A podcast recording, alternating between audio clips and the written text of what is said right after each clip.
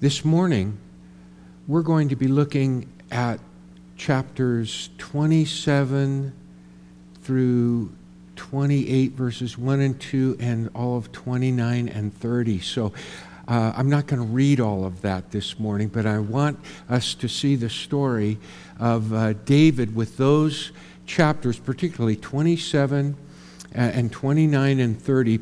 Uh, there's an interlude in, in chapter 28 has to deal with Saul, and I'll explain why that falls where it does. Um, and I want to show you a, uh, a slide, if we can, to get it up. But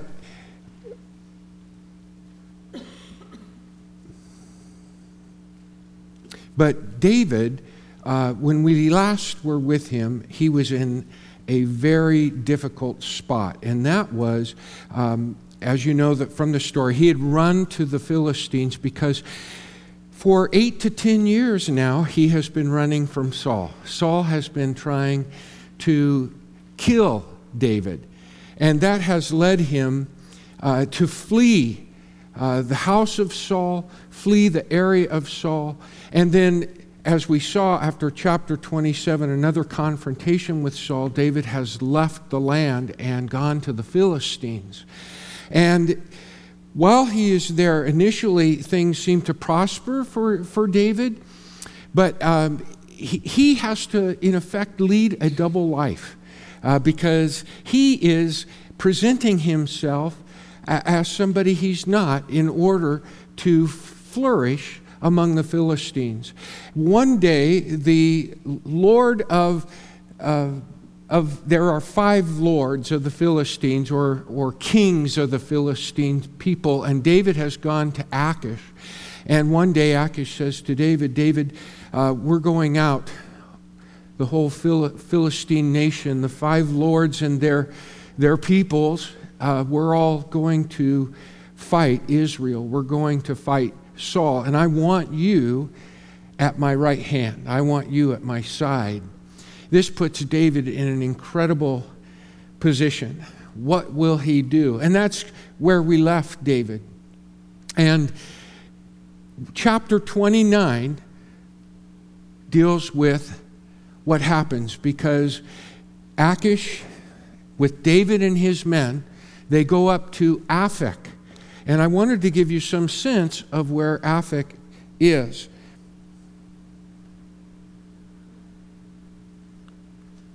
Well, it's way, way north. and uh, the point is, you may recall that Ziklag, which is where David, his men, and their families have been living, is way south. And this is way north. In fact, there's a note in the chapter that it's a three days ride from Aphek to Ziklag.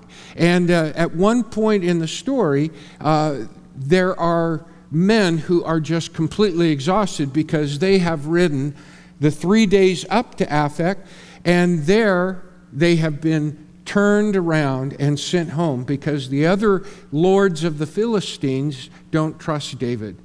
They say, hey, isn't this the guy that they sang pop songs about? You know, Saul call, uh, killed his hundreds, David his thousands.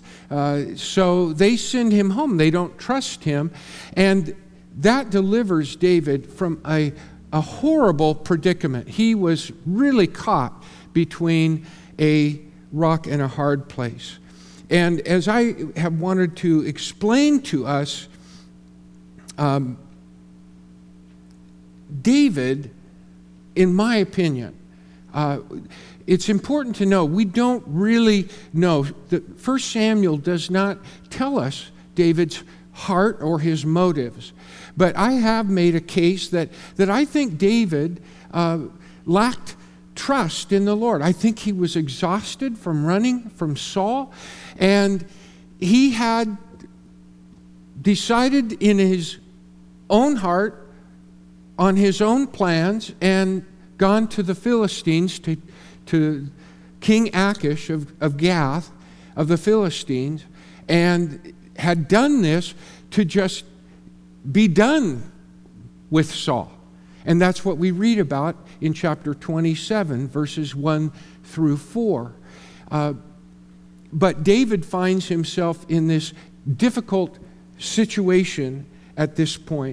And as I said, he is delivered. But what I want us to appreciate is that even in this, in this period, this season of David's life, uh, God, although he's not mentioned, there's no reference of David referring to God, consulting God. Even though he's not mentioned, God is not absent. And even though David has run, in my opinion, in the wrong direction, as sometimes we do, when we fail and falter and stumble in our trust in the Lord, sometimes we turn to trust other things. Sometimes we rely upon our highest human aspirations and efforts. And yet, even in that, God is present. And even though He is not mentioned, He is not absent. And out of these three chapters, 27, 29, and 30, as we are focused in on David, I really see God waiting for David to turn to him and to do great things in his life. And God can be waiting in our lives too. Sometimes we may not feel his presence, but he is not absent. And in some cases, where we're trying to manage things on our own, in our own strength, our own wisdom, according to our own plans, God is waiting for us to turn to Him to do great things. This, uh, a couple of weeks ago, um, a man came to see me, and his, his life is a tragedy. Some of it his making. But his start in life was a horror story of abuse, mistreatment. I, to hear his story made me weep, made me cry. And he's questioning where was God? Where does God find a place in all of this? What could ever correct, alter, redirect, make something out of my life, which is still an ongoing horror story?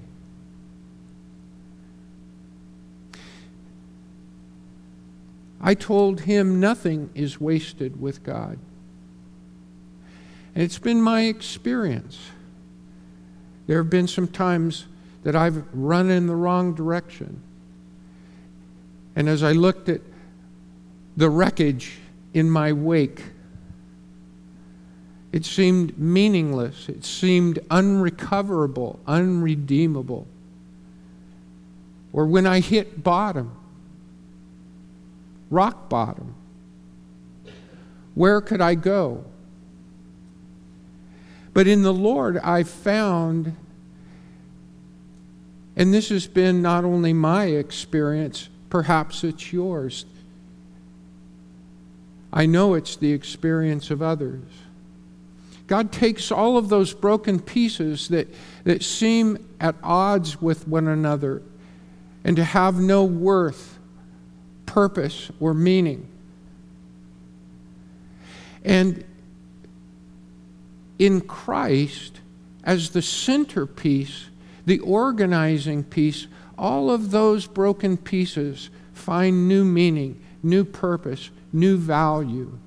Things that even I would have spared myself if I had the chance. In God's redeeming hands, those things can be a source of understanding, compassion, and help to others and they can mature us and wizen our souls in ways. with the light of Christ in our lives, all of those disparate and seemingly sharp edged pieces can fit together into a beautiful new puzzle and a picture of new life. That's what I see happening here in chapters 27 through 30. Nothing is wasted with God. Oh, they've finally got the picture up. Aphek isn't even at the top of that map, it's further up. And as you can see at the very bottom is Ziklag. So uh, there's a lot of writing and uh, travel and exhaustion involved in going up and back, uh, which would have been six, about six days straight. But what I want us to appreciate is nothing is wasted with God. Can you advance that slide? And knowing nothing is, adva- is wasted with God, recovery is awaiting us if only we will turn to the Lord, the Lord alone who restores.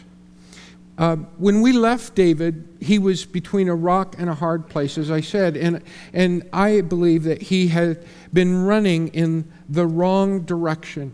And that was really built on the opening of, of chapter 27 and the events of that chapter. But what's interesting is in chapter 27, verse 7, this is what it says.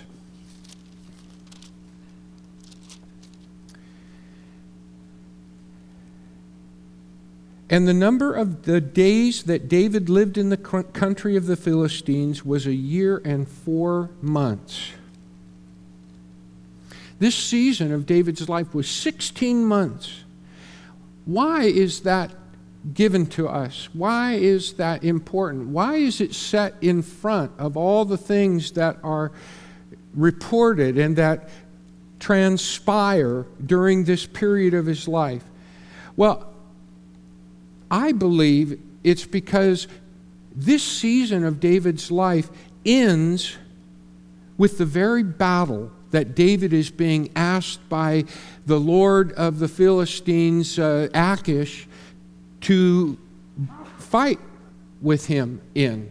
And in that battle, Saul is killed. In other words, David after years of fleeing Saul but staying with the land, and contrary of it to his own desires, which I've, I've pointed out. For example, going back into chapter 26, when David was in a standoff with Saul, he and one other man, Abishai, snuck down into their camp God enabled him to penetrate that camp, and they stood over a sleeping Saul. And Abishai wanted to kill Saul right then. David stayed his hand and said, Abishai, don't do that. The Lord will take care of Saul. Whether he will take him out, whether he will die of natural causes or die in battle, he is the Lord's anointed. We will not touch him. He belongs to the Lord.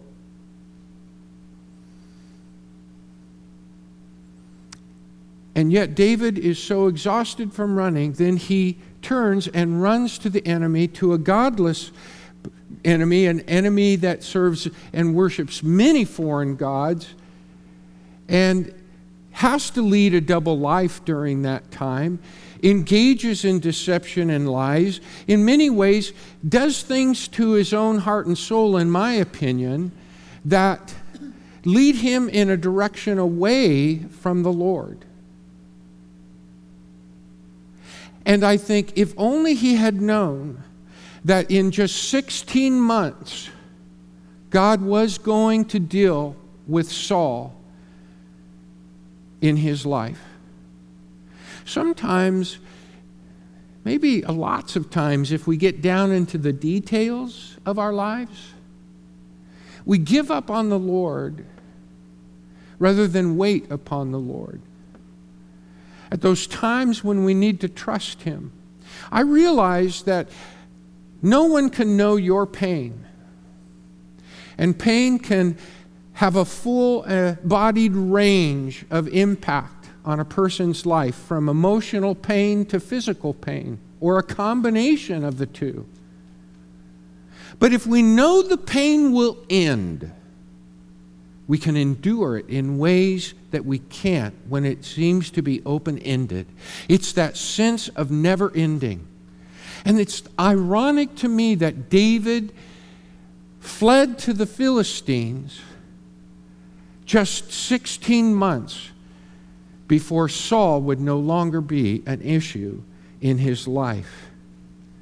This is a story of turning to the Lord, a story of God restoring. But when we dabble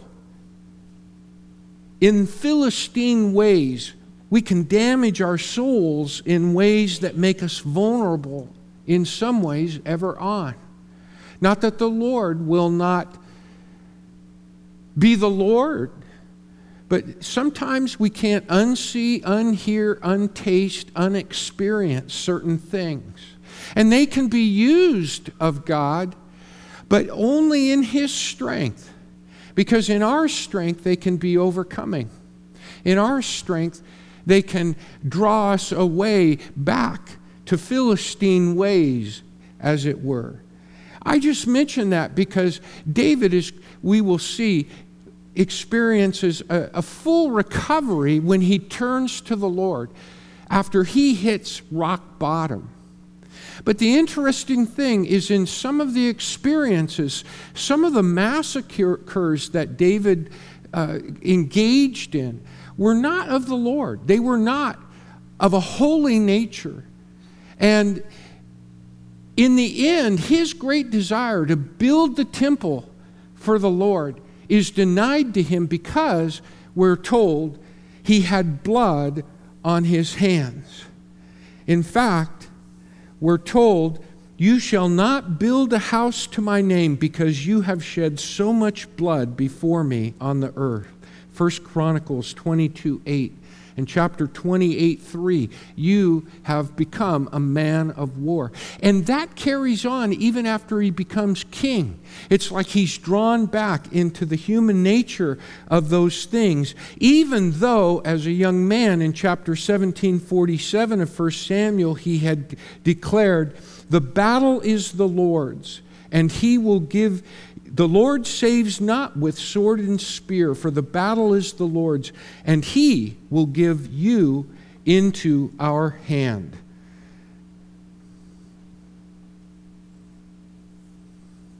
David's caught between a rock and a hard place. He's landed himself in a jam. We might say David brought it on himself, but First Samuel doesn't really tell us his motives.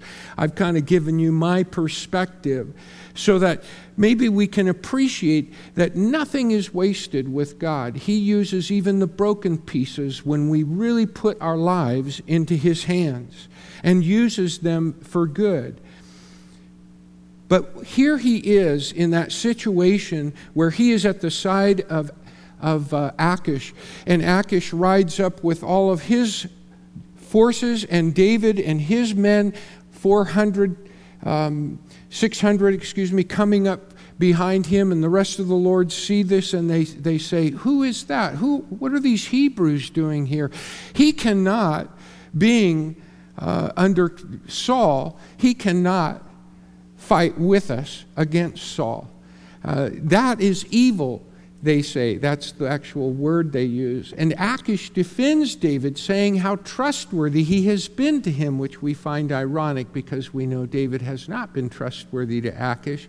And he sends him home. And when he sends him home, all right, we got this working. This is when things really hit rock bottom.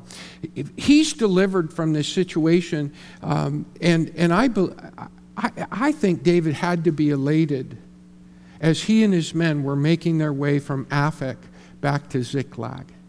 I mean, he has been delivered from just the most impossible uh, horns. Uh, he was really caught on the horns of a dilemma and this uh, terrible situation. And I imagine he uh, riding along as they make their way back and him thinking, but for the Lord, if it hadn't been for the Lord, If it hadn't been for the Lord, and he imagines the kinds of things to express how God had delivered him, he sees God in that action.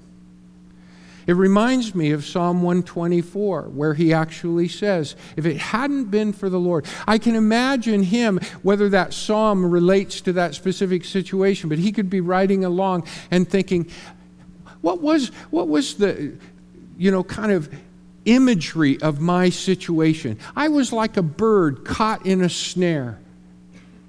And that's actually in verse 7 of Psalm 124 and I've been released, I've been set free. And as they make their way to uh, Ziklag, as they get near, I don't know if it were smoking and smoldering still, but as they began to ride up on what should have been familiar, it wasn't familiar at all. It had been destroyed, it had been burnt to the ground. And as they looked for family and, and their belongings and their cattle, they could not find any. And this is when David really hits bottom. It says they wept in verse 4 of chapter 30. They wept until they could weep no more. They had no more strength to weep. And at that time, the men that were with David, exhausted as they were, they held stones in their hands to stone David. They wanted to kill him.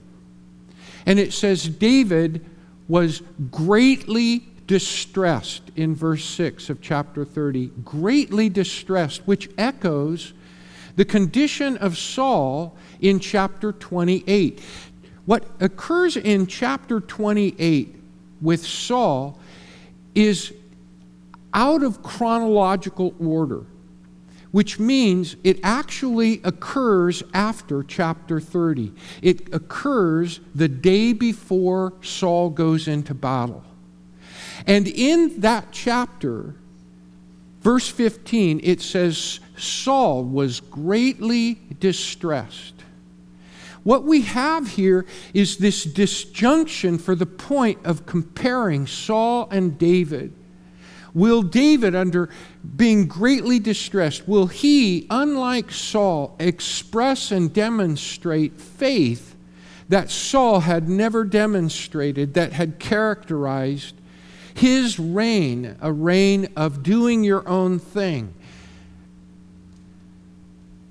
What we are to see in chapter 30, verse 6, is given us at the very end of the verse. And David strengthened his hand in the Lord his God.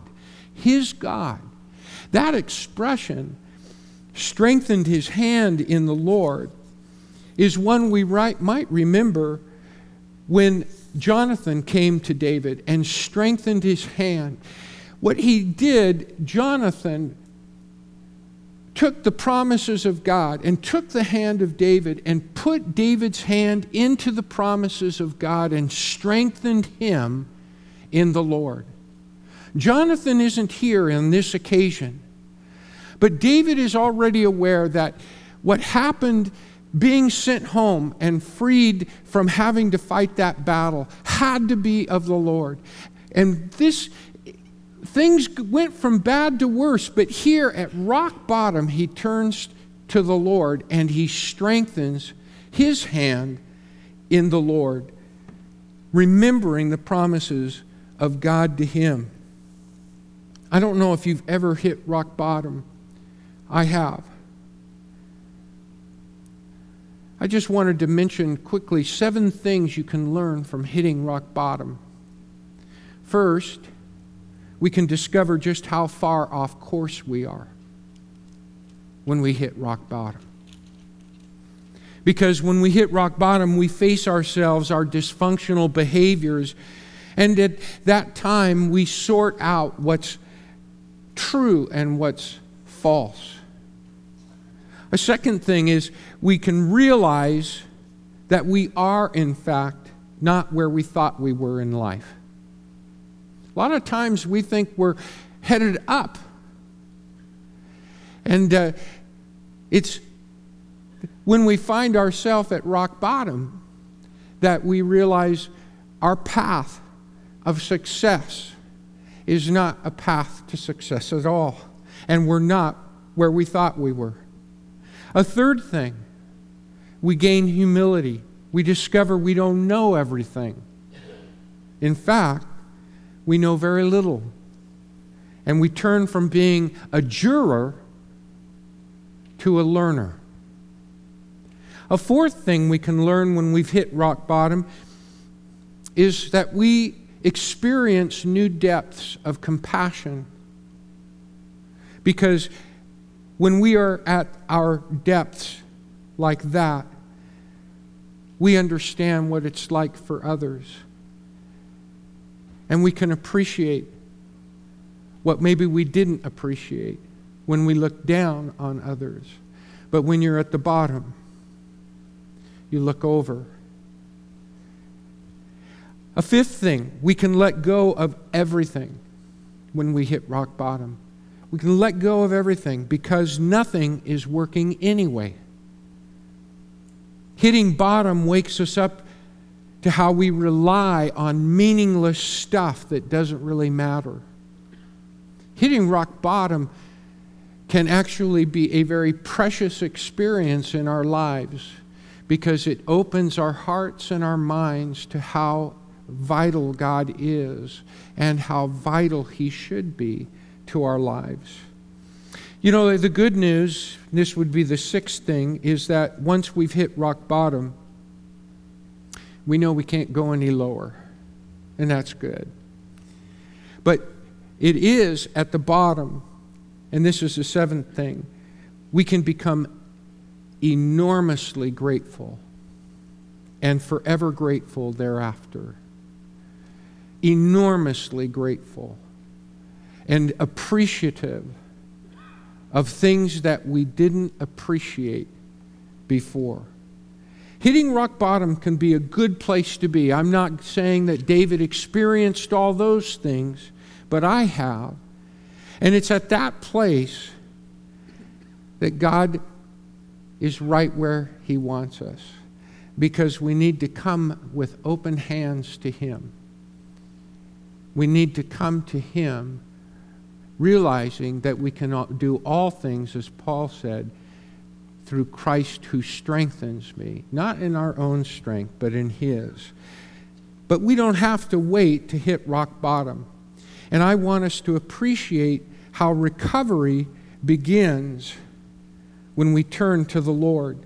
And this we see uh, in verses 6b through 31. There's some incredible things that occur here.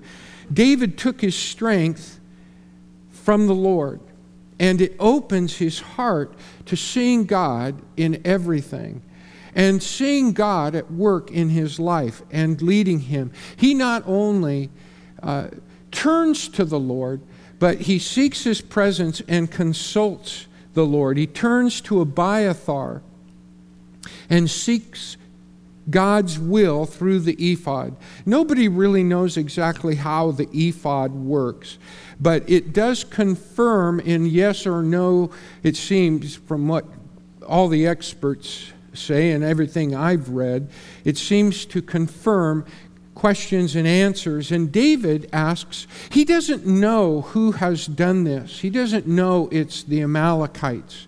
He doesn't know if it's the Perizzites, the Jebusites, or the whatchamacallites, but um, it's, it's somebody that has raided and taken everything. And so you got to picture this. He, he's hit rock bottom. His men are ready to stone him. He's lost everything. He turns to the Lord.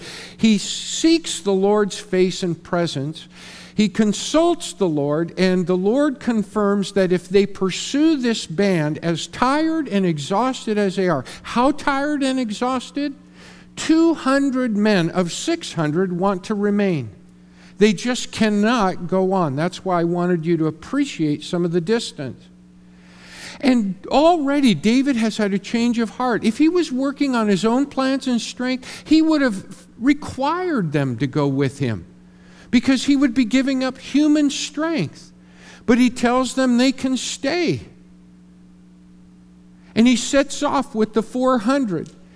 they cross the Wadi Besor, and as soon as they cross it, they're out in the Negev, the desert area. You know, just imagine how wide open the spaces are. And I've been down there in the Negev. I mean, you can see for miles from a high spot. It is barren. And what do they come upon? They come upon an Egyptian. He's been left for dead. He's been there three days. David and his men give him food and water. And they start asking him questions. What are you doing out here? He says, Well, I've been a slave of the Amalekites. They left me behind when I couldn't keep up, which shows you what kind of hearts they have. And he says, What were you up to? And he says, Well, we were raiding these cities. We were over in the Judean Negev. We were over there in the Philistine Negev. We even raided Ziklag, David's own city. And David, in finding that Egyptian, is able to know just exactly where to find the Amalekites that have raided him with the 400 men. And it's interesting that they recover everything. And in the battle to recover all of their things their wives, their children, their cattle, their belongings. They, in, they acquire so much more because they acquire all of that treasure, if you will, the spoils of their raids on others. And it says that in this battle, they were greatly outnumbered, but 400 fled. Another thing that happens right at the time that David and, and his men are at Ziklag uh, while they're grieving is some mighty men from the tribe of Manasseh. And this is not told to us in 1 Samuel, but it's told to us in 1 Chronicles 12, 19 through 21, that they come and join David and so provide some re- reinforcements. And so what we have a picture here is of God meeting David's needs, leading in his life, working in his life, all happening when David gives the Lord the central place in his life. What's interesting is the grace, grace and generosity of David. It's really a changed heart. He gives God the credit. Gratitude, expresses gratitude for, for God's grace. Here is a gift for you from the plunder of the Lord's enemies the Lord's enemies and what he has accomplished. In fact, when they return, the 200 that had left, the rest don't want to share any of the plunder. It's specified as David's plunder, which is separate from the additional.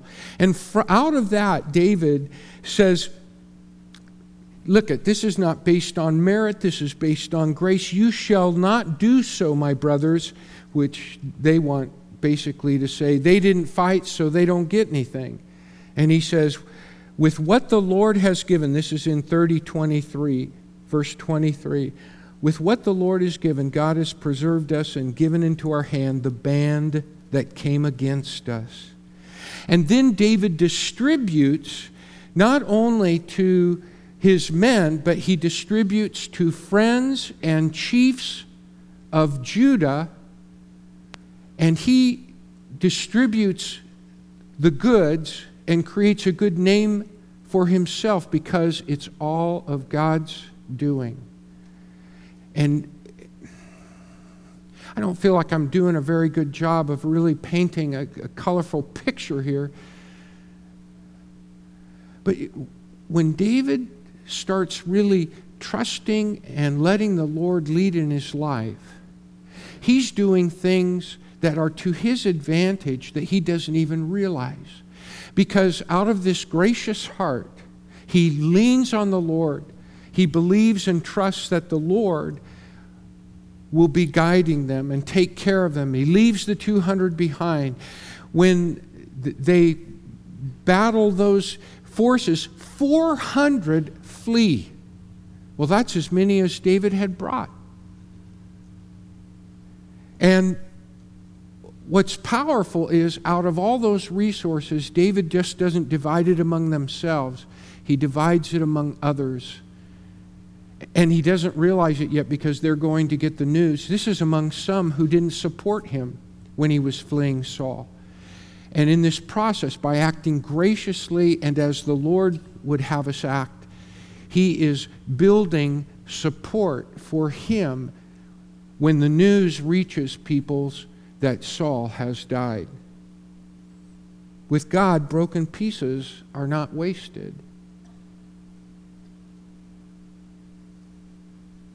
Nothing's wasted with the Lord. There are times in all of our lives when we run from Him.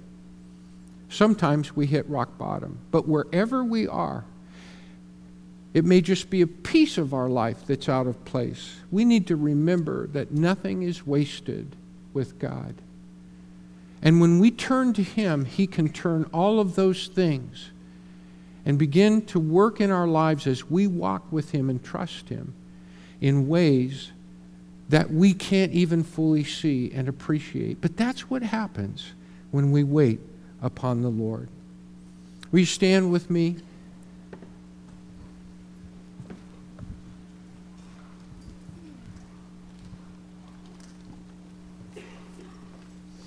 I don't know where you are with the Lord this morning. You may be right where He wants you, close to Him in every respect. There may be an area of your life where you're just having a difficult time trust Him. And in, in that area of your life, you may be running from Him in some ways. I hope that what we see out of these uh, chapters in David's life when he was in the desert, for sure, that when we turn to the Lord, we can expect great things from God. Even if we're deterred because we feel like, you know, things have been broken and can't be repaired. Maybe we oddly think there's no point in going back. God can't fix that or letting Him control in my life in this area. But here we have an example of something that's true throughout Scripture that when we love the Lord and trust Him and let Him lead us and guide us, when we consult Him, lean on Him for strength and wisdom, He does great things that exceed even our best laid imaginations. I hope in your life today you will trust the Lord. Let me close this in prayer. Gracious Heavenly Father, we thank you for just such real people in your word because you are a real God and you work with real people. That's who we are.